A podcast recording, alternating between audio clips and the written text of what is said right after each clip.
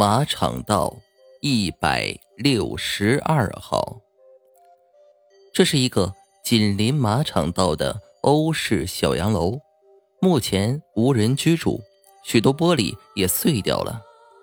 解放前是个有钱的资本家在这里居住，他有一个漂亮的女儿。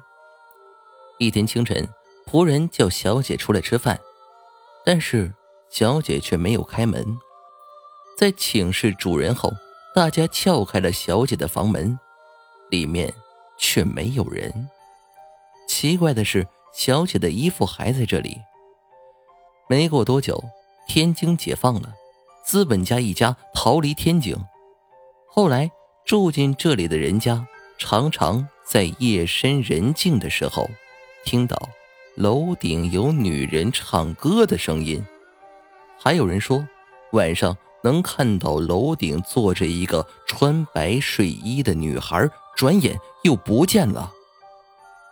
这样的事情发生的多了，住在这里的人家终于忍受不住这种折磨，想要搞明白原因。他们打开楼顶的天花板，想从这里找上楼顶的天窗时。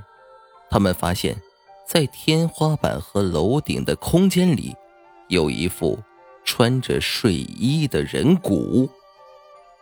后来有人说，可能是那个男仆想在晚上猥亵小姐，然后惊醒小姐，担心小姐告诉主人，所以就掐死了她，把她的尸体藏到了天花板上。